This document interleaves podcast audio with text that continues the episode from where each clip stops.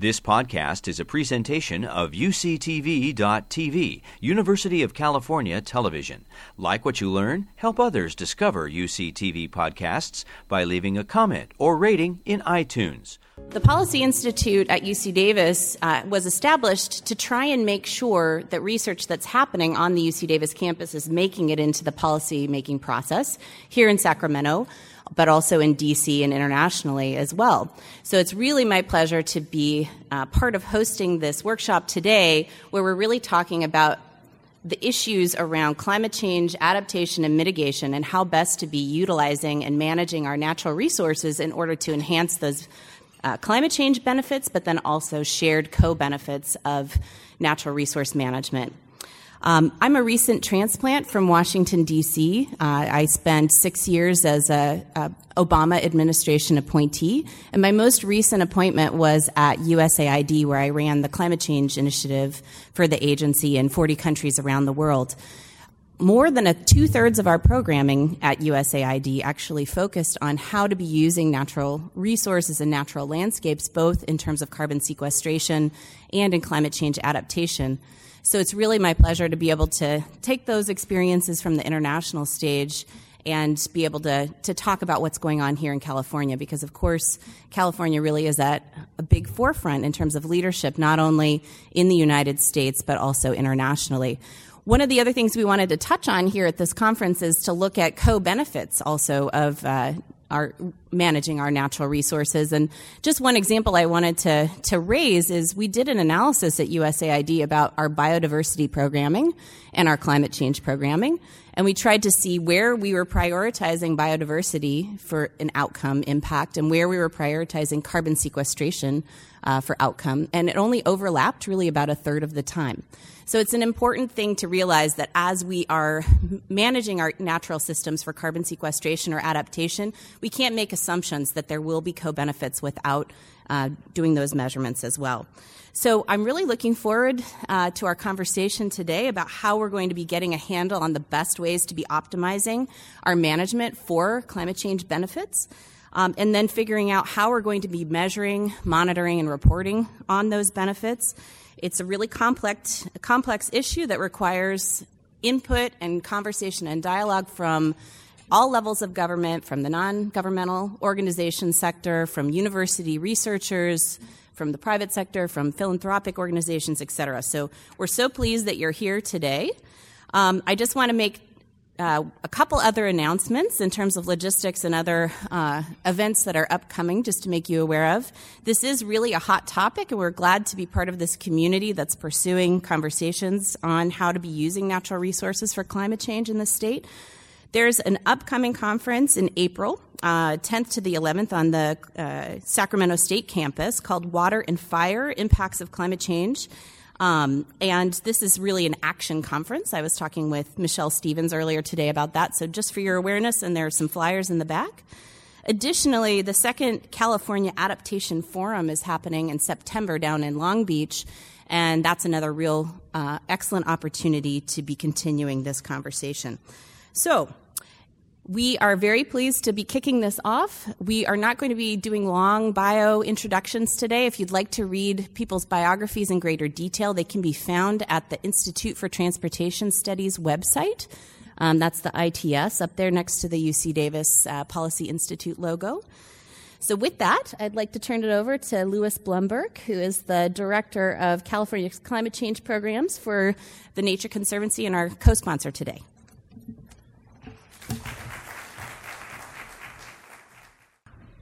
Well, thank you, Kit, and good morning. It's so nice to see all of you here today. So, um, May 10, 2013. Who knows that remembers where you were on May 10th in the year 2013? Well, about Three years ago, the Nature Conservancy partnered with the UC Davis Policy Institute for Energy, Environment, and the Economy, and we held a very similar symposium right over in the gallery, uh, right here in Sacramento. Were any of you in, in the audience here today, were any of you at that symposium? We've got one, Mr. Hopkins. Yes, thank you. We've got one. Okay. Well, um, a lot has happened in those three years since we did that first symposium. And there we were looking, uh, as we are here, to highlight the role of natural and working lands to successfully fight climate change and develop solutions from our land base. Um, so let's look back on what's happened. Just a few things over the last three years. So 2014 was the hottest year on record, followed closely by 2015, which is now the hottest year on record. And it looks like our winter this year will be the hottest winter on record. Um, and then we know that the drought continued throughout that time. Um, we've had at least four years of drought. And more recently, we've seen an epidemic of dead trees in the Sierra Nevada from drought and heat uh, exacerbated by climate change.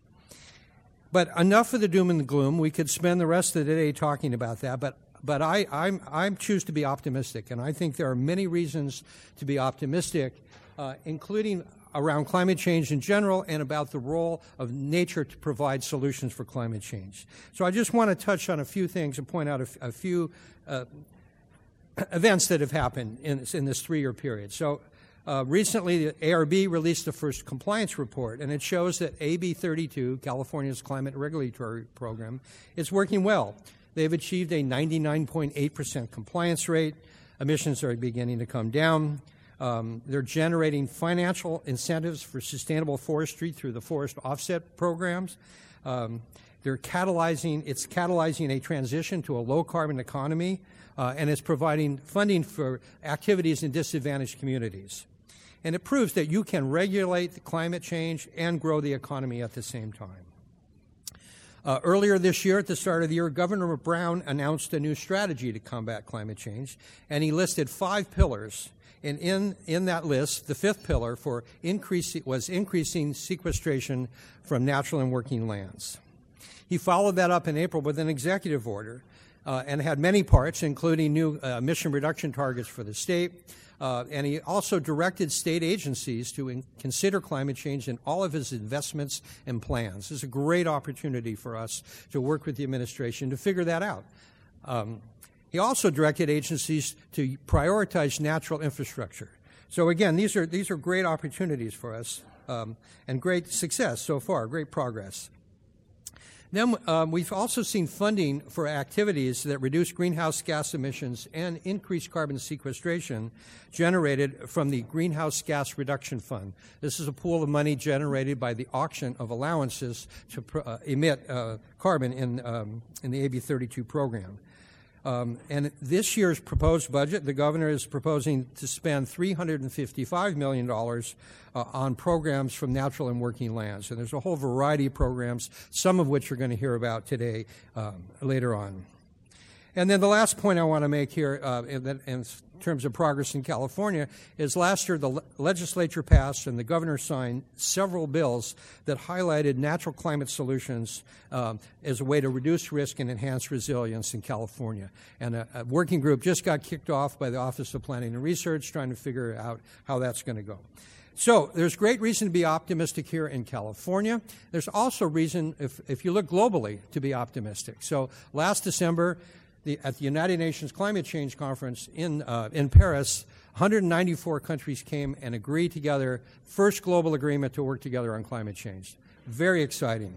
So 190 of those countries eventually came with pledges to reduce greenhouse gas emissions, and they had, a, had to have an appendix that described what they were going to do. Well, 120 of those 190 said they were going to look for reductions from the land sector. But there's no details in any of this. So this is another opportunity for us to help the world figure out how do natural and working lands contribute greenhouse gas benefits globally. In California, U.S., globally. So it's, it's a great opportunity here. So I would say, looking back over these last three years, there has been a much um, an increase in interest and awareness of natural climate solutions. But it's clear that we can't meet our ambitious reduction goals that are necessary by only transforming the, the uh, energy uh, systems and the transportation systems. We've got to look to the land base. Um, and one of the unique features of using nature as a solution for climate change is that it can actually remove carbon from the atmosphere. It, it sucks it down and puts it back in the earth where it was before. Um, and then it can also, in some cases, and not in every case, it can enhance resilience and reduce climate amplified risk. So we have the wonderful policy architecture in place in California to, to really take this up to the next level. Um, and, and it's a challenge uh, to figure out how to measure it, monitor it, report it. Um, there's, there's activity underway at ARB. We may hear a little bit later um, about a workshop coming up on this. Um, and, and we have this opportunity to figure this out. How do you actually quantify greenhouse gas benefits from our land base? In a way that gives you certainty. And we can use the, the platforms that are available to export this nationally and globally. So I'm hoping that, that today's conference adds to this awareness. Um, we're going to hear, um, after our keynote, uh, we're going to hear a panel on science, what's summarizing some of the latest science around this topic. And then we're going to have a, a, a policy discussion with, with um, some administration folks and some uh, uh, state legislators. Um, we're going to have a, a speech from Senator Pavley, uh, um, paying tribute to her uh, before lunch.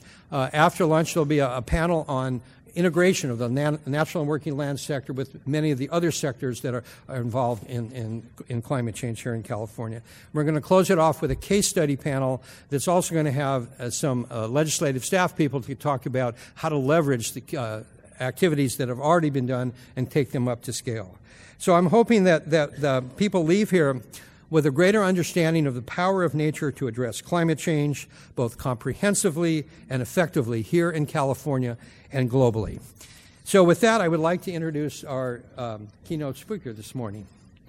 Um, He's, Wade Crowfoot serves as the Deputy Cabinet Sec- Secretary and Senior Advisor to Governor Brown. Uh, he joined the Brown administration in 2011.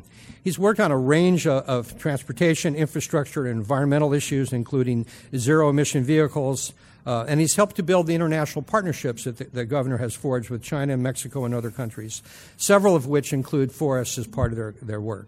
Um, prior to that, he worked uh, as a regional director for the Environmental Defense Fund, and before that, he was senior environmental advisor to the then mayor of San Francisco, Gavin Newsom. So please join me in welcoming Wade Crowfoot.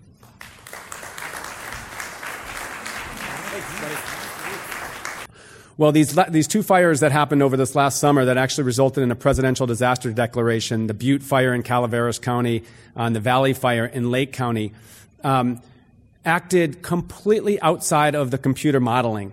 And believe it or not, the computer modeling runs hundreds of scenarios of, of, of, how the fire will act and how quickly it will move.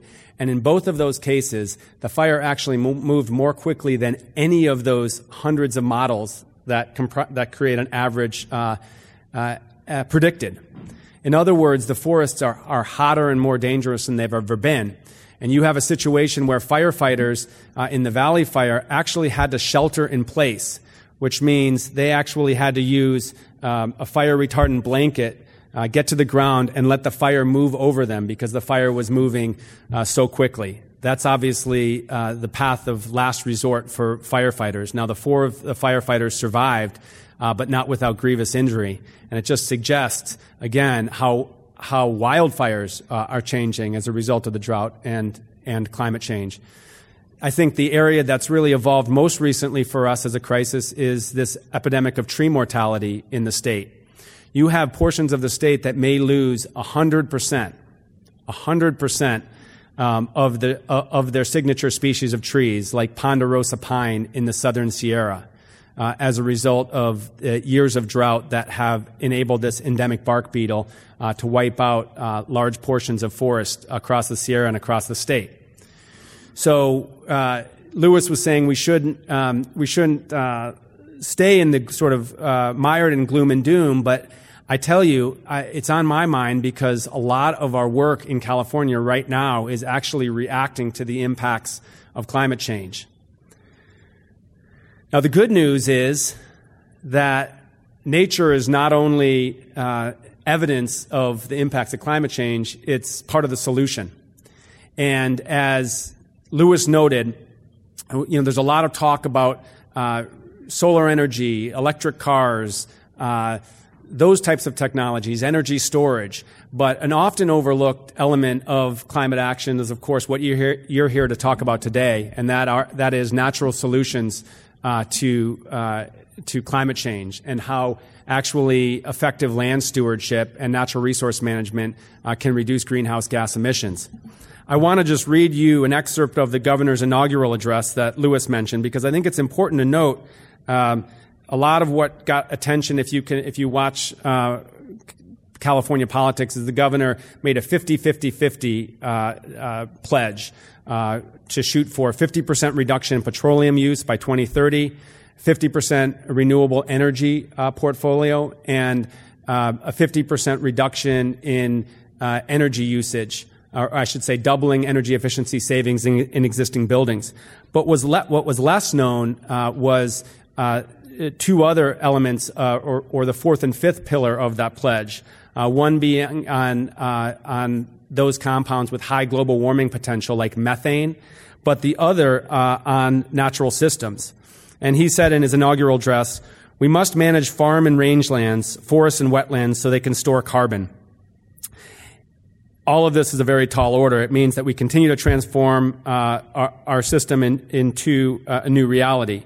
And then he said, uh, these challenges require enormous innovation, research, and investment, and we will need active collaboration at every stage with our scientists, engineers, entrepreneurs, businesses, and officials at all levels. And that's really what's manifesting here today is that collaboration, particularly on this element around land-based or natural solutions. I'll say that that as I started my uh, talk here, this is really possibly the most complex part of, of climate action. It's fairly um, well known and easy to understand how reducing emissions from a power plant reduce greenhouse gas emissions, or improving fuel efficiency, or moving to zero emission vehicles with, with no tailpipe. Um, but what is less what is less known and well understood is how effective land management can actually capture carbon or uh, avoid uh, releasing carbon in, in, into the atmosphere.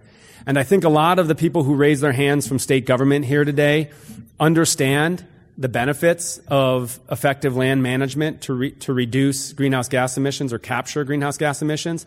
But it's really critical for us in the state to be able to quantify um, the effectiveness of those strategies, uh, particularly because uh, a major source of funding uh, that's starting to be focused in this area, the Greenhouse Gas Reduction Fund, uh, comes from California's cap and trade program. And there is a very strong and important legal test that needs to be met uh, to demonstrate that funds expended through that program actually reduce greenhouse gas emissions. So I really think more than any other area of the state's climate action, this, this area really requires the merging of effective science um, with uh, effective uh, pilot programs and ultimately uh, effective demonstration projects that this can actually work. Uh, part of the challenge is downscaling science. Uh, we know we know about very large general impacts as relates to climate change within some band of uncertainty. But part of the challenge in California is to downscale impacts so we can understand what they what they will be for uh, for California, so people like me can uh, chase climate change more effectively, uh, but then to understand the science as, as, well so that we can understand what proactive investments or proactive programs you all are working on, what, what impact they can actually have in a positive way, uh, reducing uh, greenhouse gas emissions from California. I'll say lastly that Louis mentioned the Safeguarding California program. Uh, the governor issued an executive order in 2015 following that inaugural address that I quoted um, that was really the most um, concrete uh, directive on climate adaptation or climate resilience in the last several years. And it directed the state to actually develop plans sector by sector uh, to, uh, to safeguard California from, uh, from uh, climate impacts. And again, that's good, but that's um, in some level kind of the reactive side of climate change. I think what I'm really most interested and most um, inspired by are projects that not only build the resilience of our state, but also continue to help us to reduce greenhouse gas pollution. So, Godspeed here today. The work that you do is actually very important, and I can say that uh, there is, a, I would say, there there has been a gap in knowledge in this area, and the more that you all can do to fill the gap, I think the more state resources and state priority can actually move into this space to ensure that natural solutions uh, are part of our overall strategy. Thanks very much. Good. Thank you very much.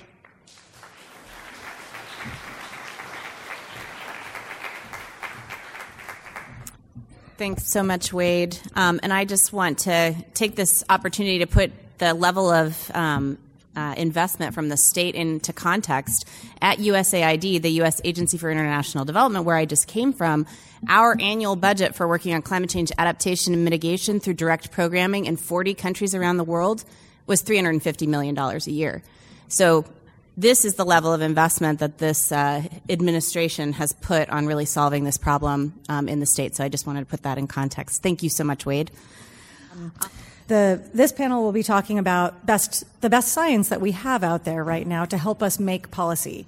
Um, this governor and this administration is very committed to climate policy, of course, but using the best available science to make sure that we're making decisions that are really rooted in understanding of systems, in understanding of how those systems work, and ensuring that, yes, while they confer climate benefits, they also confer the other benefits that we actually heard from an earlier commenter. So we may be targeting carbon sequestration or greenhouse gas emissions reductions, but the best thing about natural systems is that as you really focus on one ecosystem service, you may also be getting many other services along the way.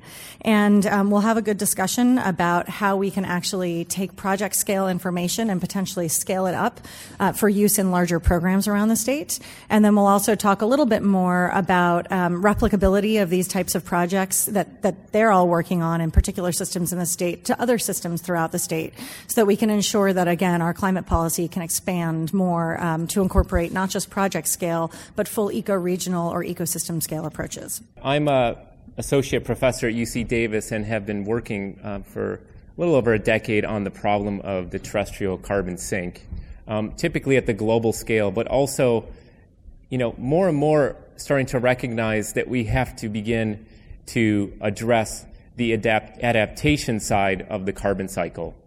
So a lot of the work has focused to this end on the idea of what is the mitigation capacity of the carbon cycle to deal with fossil fuel emissions. And it appears as if about 25% of the emissions that go into the atmosphere through human activities are absorbed by forest biomass um, distributed around the globe. And so this has been providing a tremendous ecosystem service for humanity because it provides somewhat of a backstop on how much of the CO2 stays in the atmosphere to cause anthropogenic climate change and induce uh, major impacts not only on ecosystems but also on human health um, and the economy. And so I'm going to talk a little bit about where I see in California opportunities to bring together some of the basic understanding that's emerging about how the carbon cycle has a capacity to adapt and sustain itself as a sink, and where co benefits between that mitigation capacity might lie with other benefits such as water conservation, um, as we're experiencing climate impacts and the drought, and biodiversity conservation, among other things. California has this spectacular array of diversity, which is both um, the solution and the problem. It's a solution in that we have this tremendous reservoir for adaptive capacity. And as an ecosystem scientist, we like to think of ecosystems as complex adaptive systems. And so what that means is that these systems are poised to adapt to change. But the changes that take place are not always the ones that we as people would consider beneficial change. And so when we start to think about the interface with mitigation, we're really starting to put that into the box of how is this going to benefit the climate system um, in the future, and how are the adaptations likely to play out for other ecosystem services that we rely on. So in California, with this complex array of different vegetation types distributed in very close proximity, we have this pool of possibilities in terms of adaptation. But we can also have ecosystems evolve toward um, dead ends as the climate system changes too quickly. And so this is re- really where we find ourselves at that interesting interface between this complex adaptive system, which is being uh, brought about through interactions that happen locally, sometimes at the genetic level through rapid evolution, and then we have these larger scale feedbacks that occur at the property of the ecosystem itself. Um, we also know that California is one of the 25 biodiversity hotspots throughout most of the state and the California uh, floristic province. And so there's really uh, an important thing here um, beyond just the carbon cycle or the climate system, which has to do with the intrinsic property of biodiversity and its importance um, for many types of ecosystem services. So I think the goal um, when you're trying to appraise opportunities for mitigation adaptation is to select for conditions that allow for mitigation capacity, for example, CO2 sequestration, as John just mentioned, um, but also optimizing the traits of adaptation so traits such as robustness or a resiliency of a system to change, or genetic and functional diversity, which ultimately is going to play into the capacity for a system to adjust to change. The greater the genetic diversity, the greater the probability that that system will be able to evolve or tap into traits that make it plastic in the face of change and thereby provide some mitigation capacity in the future. But we also have to keep in mind that we need clear uh, socioeconomic markets in place. And obviously, in California here, we're at the forefront of developing systems that are consi- considering the incentivized ways in which we can go about managing these resources and maintaining economic benefits for all. And the challenge then would come across, I think, in several different um, arenas. But to put it pretty simply, the first would be that climate impacts are already present. And everyone here is well aware of the drought that California is facing. This is just one drought on top of many, but of course, we've had a very significant drought year with wildfire risk increasing, which has human health impacts in terms of air quality and the capacity for these ecosystems to absorb CO2 from the atmosphere and it's intermixed with many other risks.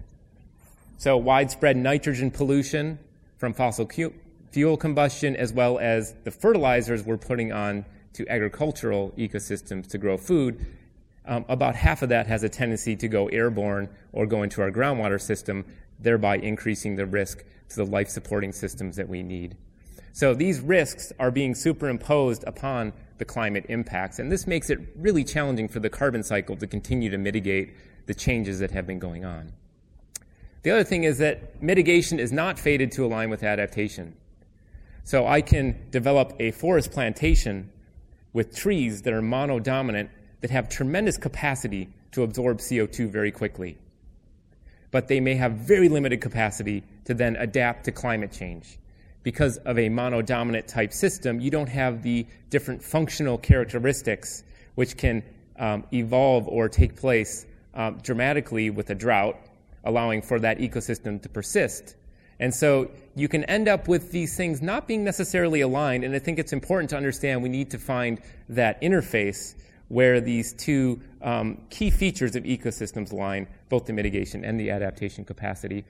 And of course, as I mentioned initially, well, we have to have markets in place that incentivize the businesses as well as the private and public sector to think about how can we take advantage of these natural resources and um, turn them into economic goods that provide win-win-win scenarios for not only biodiversity, adaptation, and mitigation, but also the capacity for the state's economy to continue to grow. And here we can see that the forest sector is providing a tremendous amount of offset in the California cap and trade. And so, as we continue to think about ways in which we can invest in forest uh, markets, I think we should start really thinking about these biodiversity hotspots, which are tied into this unique, unique geologic feature of rock nitrogen, which is increasing the amount of carbon storage by up to about five times. So, I just want to end with also this side of it. And we had a question this morning which dealt with the sort of intrinsic value and properties of biodiversity. And everyone is familiar probably with the story of George Washington's axe. You know, he cut down the cherry tree, and the question was, uh, George, why did you cut down the cherry tree? And he said, I don't know, but I cannot tell a lie. And so this sort of um, idea has continued on throughout our society. Now, if I were to tell you I had George Washington's axe, but I replaced the blade and I replaced the handle, do I still have George Washington's axe? So the important thing that I think this demonstrates is the fundamental value, the intrinsic value of ecosystems. That just because these ecosystems maintain the same function, in the case chopping down a tree or taking up carbon dioxide from the atmosphere, does not mean that that ecosystem still maintains its intrinsic property of biodiversity or other features of adaptation. And so this is really where the tension lies. We can have systems that function very well in sequestering CO2, but maybe lose out on some of the intrinsic properties that are of value to humans. Thank you.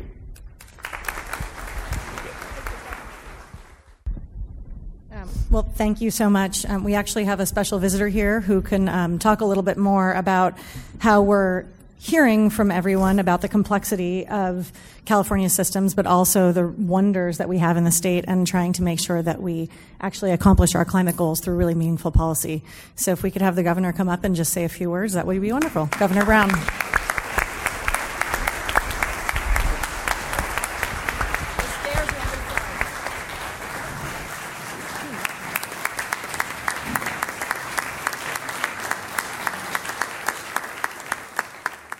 Climate change, it's a very hard topic uh, politically or rhetorically to talk about because it has so many aspects to it. And I don't think we should ever underestimate how difficult it is to deal with a problem that's global in scope, uh, and unless uh, a huge uh, number of, of leaders and business people and other others uh, all collaborate together, uh, or get on the same page, uh, we're going to have a very hard time making the kind of impact and course correction uh, that is needed. And what, when they talk about making the impact, it's not just one thing. It's not just about reducing the amount of uh, gasoline we put in cars or the amount of trips we take. Um, it's so many different things uh, that have to be taken into account in the manufacturing, the packaging, uh, the way people live, uh, the way food is grown, uh, the, whole meat production, uh, across the whole board uh, of our modern existence, uh, different changes have to be introduced. And how to introduce changes from an idea um, to move through the market set of incentives. And how does that work? And certainly a part of it is intelligent laws and regulations and also uh, the response that's needed and constantly managing that system. It's very difficult, and different people focus on different things. Uh, but one thing we know when we're trying to look at the overall impact is what uh, what is the quantity of greenhouse gases? What are the gases? Or what are the emissions? And what are the interactions? And how are we doing? And can we actually uh, move downward from California, we're about 460 or 460 million tons. Can we get down to um, uh, how far down can we get by 2020, 2025? And what's the what are the different ways? And there's no quick way to do it. Um, it takes uh, so many different interventions in so many different sectors with so many different players and so much money moving in one direction or another that it, it's hard to even describe it. It's hard to think about it, uh, much less actually to execute and to make progress. Uh, we are doing that um, to a degree that I think has to constantly be evaluated. But the California Air Resources Board is, with their scoping session, looking at ways to uh, implement uh, AB 32. And then, of course, we there'll be need to deal with cap and trade and all that that uh, involves uh, going forward and there's lots of colliding interests. If you look at our national uh, political theater, uh, you have so many different uh, points of view, and that's also true in California. You have people who say the state's going way too far in curbing uh, legitimate activity, and we have that coming from oil companies. We have that coming from electric utilities, who are now for the PUC asking to reverse some rulings on on uh, on the incentives that are provided for solar. And then on the other hand, you have others saying, well, nothing's really being done. So it's a pretty uh, chaotic uh, landscape.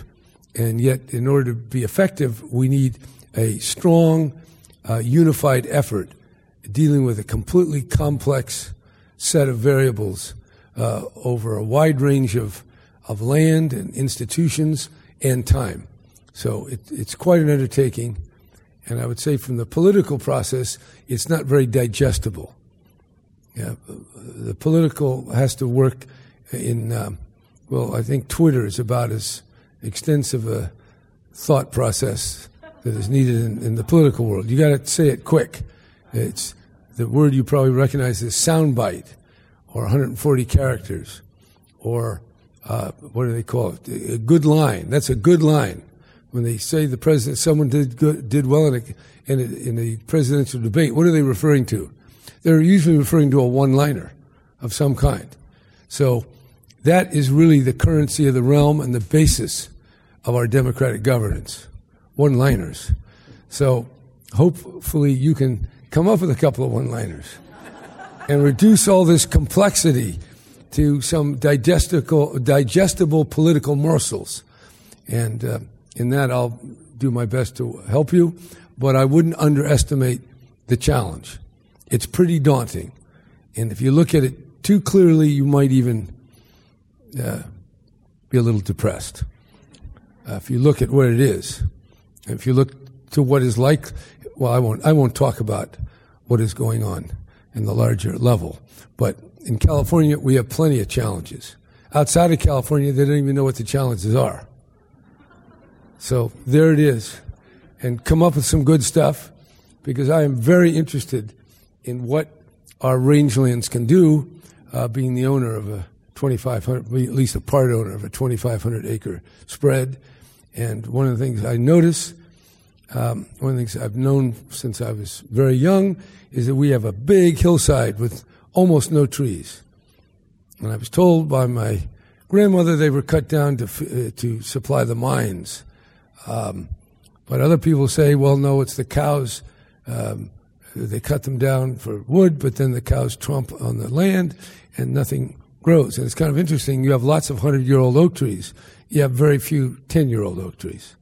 So something's happened to change the ballgame. And to change that back, I think that's a very important topic. I hope you'll come up with some concrete solutions that you'll send me.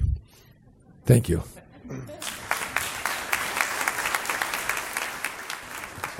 Yes, those are uh, uh, big shoes to follow. Uh, uh, but what an honor to have the governor here, who is really one of the leaders in the world, probably uh, that we could count on our hands, who's really uh, making a difference with many of us together. But uh, what an honor to have him here today.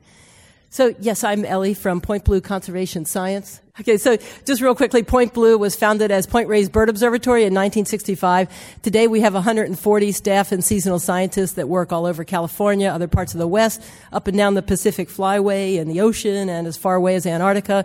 And our highest priority is advancing nature-based solutions to climate change and helping to uh, reduce the impacts of environmental change both on wildlife and human communities. We manage over a billion ecological observations today. Most of that is not ours, but from uh, partners across the country and across the hemisphere. And our goal is to use that data to help uh, guide climate smart conservation actions.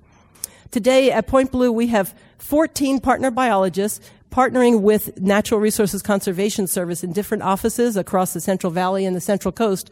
And we are working with over 400 ranchers who manage over 300,000 acres. That doesn't mean they're all doing the right thing for this multiple benefit approach to securing life as we know it, but we're on the right track by building relationships. The governor said, how do you reach out to all these people? It takes time. It takes patience.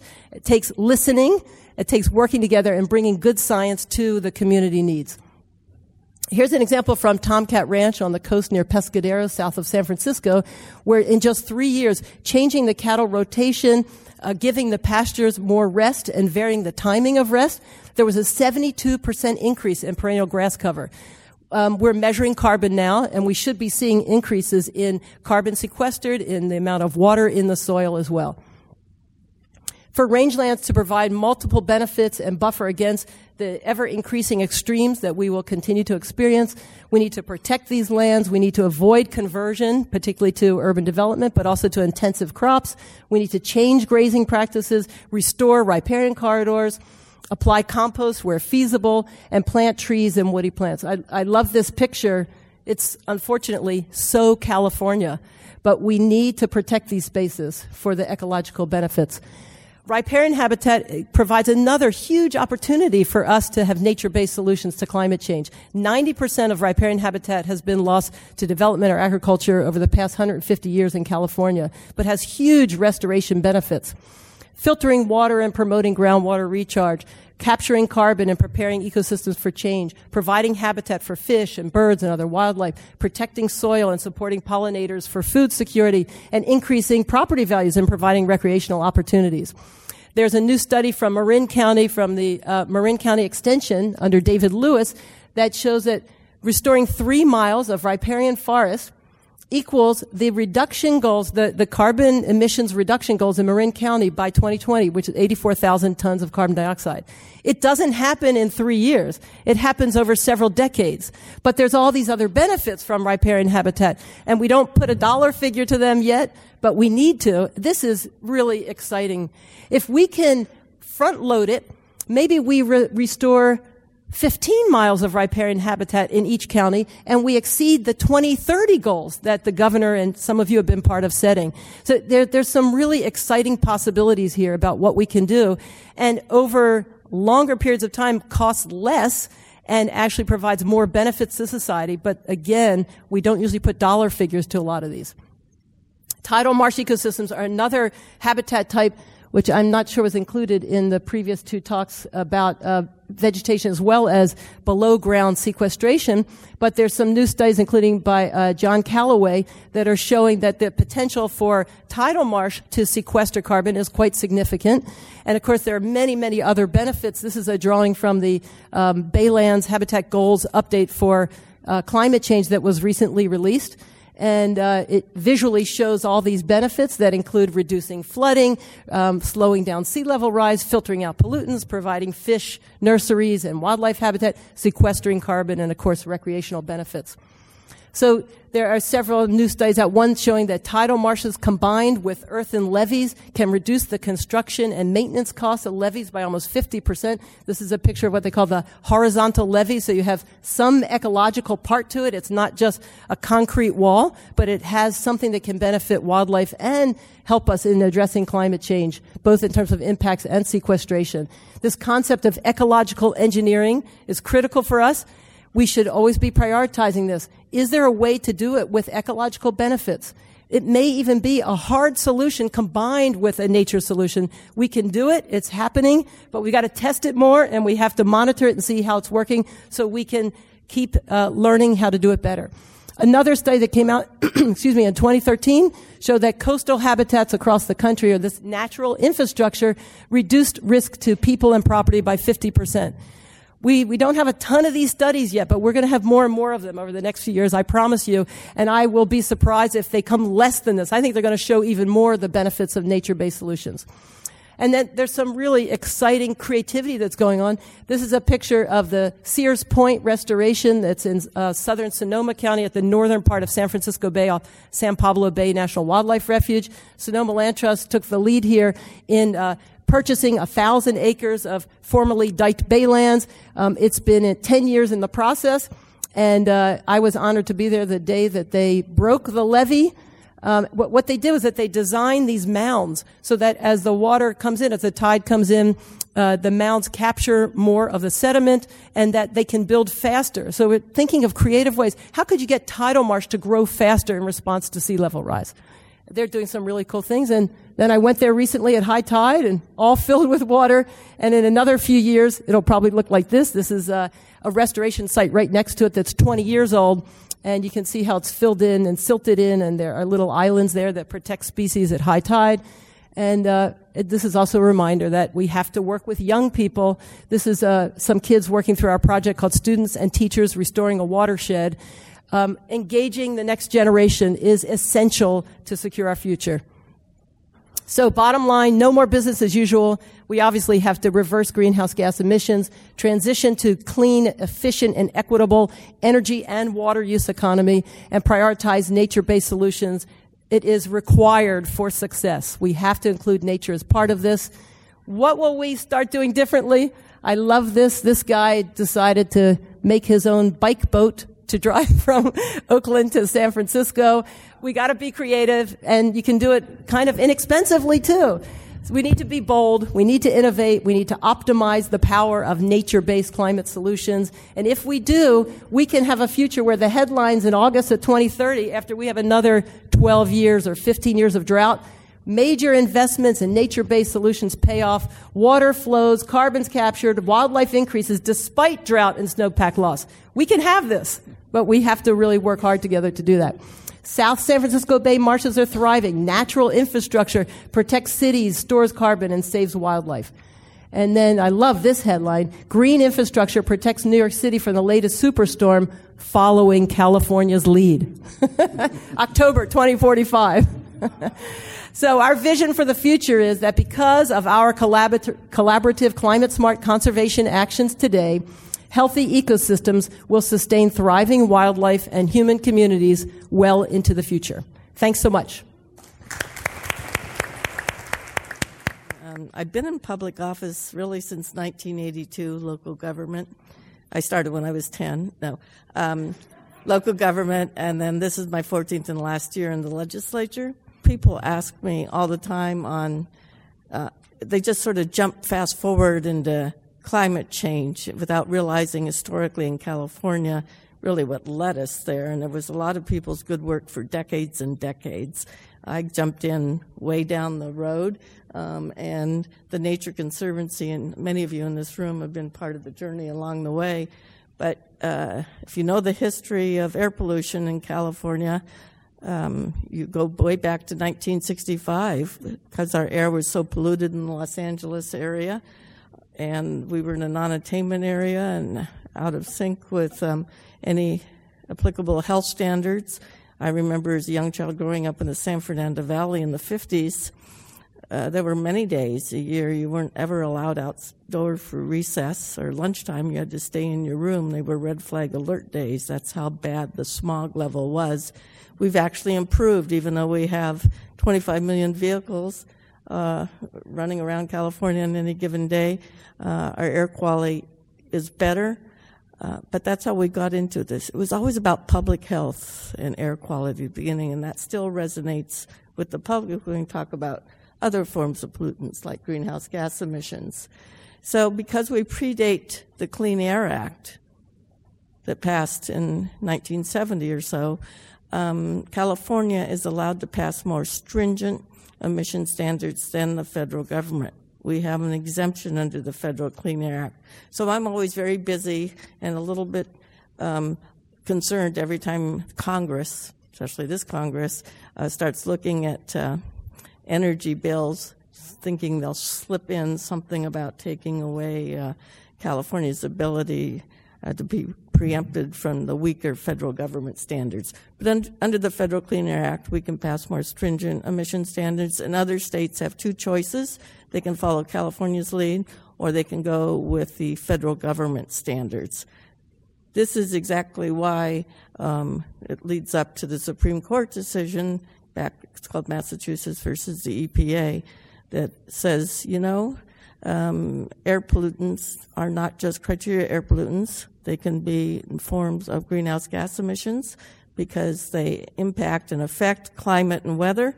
And uh, therefore, the Federal Environmental Protection Agency has the authority to pass legislation to reducing greenhouse gas emissions. That's why uh, President Obama, through executive authority, his ability to affect change relating to global climate change. It all came indirectly through California's use on uh, clean air standards. What's also interesting to me on this timeline, about the same time our Air Resources Board was heading off on air pollutants, uh, it was very controversial when we established uh, a full California Energy Commission. Uh, I heard from the original authors that it passed by one vote. And I thought, how could energy efficiency be controversial? Well, it, it, takes a little more history and background to realize it wasn't just energy efficiency, it was about siting plants, energy plants, and taking away local control. But that was a one vote margin pass. Then back to 2002. Some of you in this room were part of that battle. I went into the legislature in 2001. That was one of my first bills. I had no idea, luckily I didn't, that you taking on the oil companies and the automobile manufacturers and everything else was uh, going to be such a challenge. Um, it ended up passing. It was a two-year bill. It, the learning experience from that, when you're authoring bills, is building co- good coalitions together. So supporting this kind of measure to reduce greenhouse gas emissions in the tailpipe of automobiles um, was challenging and difficult. But the coalitions were the following water agencies who understood the impacts of global climate change on water supplies and snowpack. We had with us health organizations uh, from the California Medical Association to the nurses realizing that um, uh, there is a direct link between warmer temperatures and worse health outcomes, asthma, heat episodes, etc. We also had with us even businesses that we're beginning to understand that there was a market for innovation here in California. Also, uh, of course, environmental organizations were part of the discussion, but it needed to be broader than that. Many cities and counties stepped up to the plate and said, you know, uh, addressing criteria air pollutants by cleaning up our vehicle fleet and addressing climate change and reduction of greenhouse gas emissions was the right thing to do. So this broader coalition um, than just environmental groups really get the credit for how a bill becomes law up here in Sacramento and how you can uh, sometimes um, not through outspending but outmaneuvering and out messaging the um, uh, the opponents to change. So uh, let's sort of uh, sum it all up with our our shared goals here of what we're going to try to work on. I chair the Natural Resources and Water Committee. I chair Select Committee on AB 32. These continually be our priorities. Um, but uh, obviously, being able to quantify emissions reductions is critically important, not only so we get our priorities straight as a legislature, where do we get the most bang for a buck, but how do we get multiple benefits of building in resilience and adaptation as we also mitigate and reduce greenhouse gas emissions that's important. There's an urban forestry program. Um, this year, the uh, administration is proposing some one time expenditures of cap and trade monies um, for urban forestry of about $30 million and an additional $150 million for CAL FIRE for forest health. Would welcome your opinions and suggestions as we work with CAL FIRE and um, uh, the most meaningful way possible, and I know uh, some of you are doing just that. Uh, we also have 60 million in the budget for Department of Fish and Wildlife for wetland and watershed restoration that builds in those multiple benefits I had identified on adaptation, perhaps to sea level rise as far as wetlands, and uh, reducing GHGs. Um, we're going to be looking very carefully at improved management of forests to sequester carbon and promote healthy forests.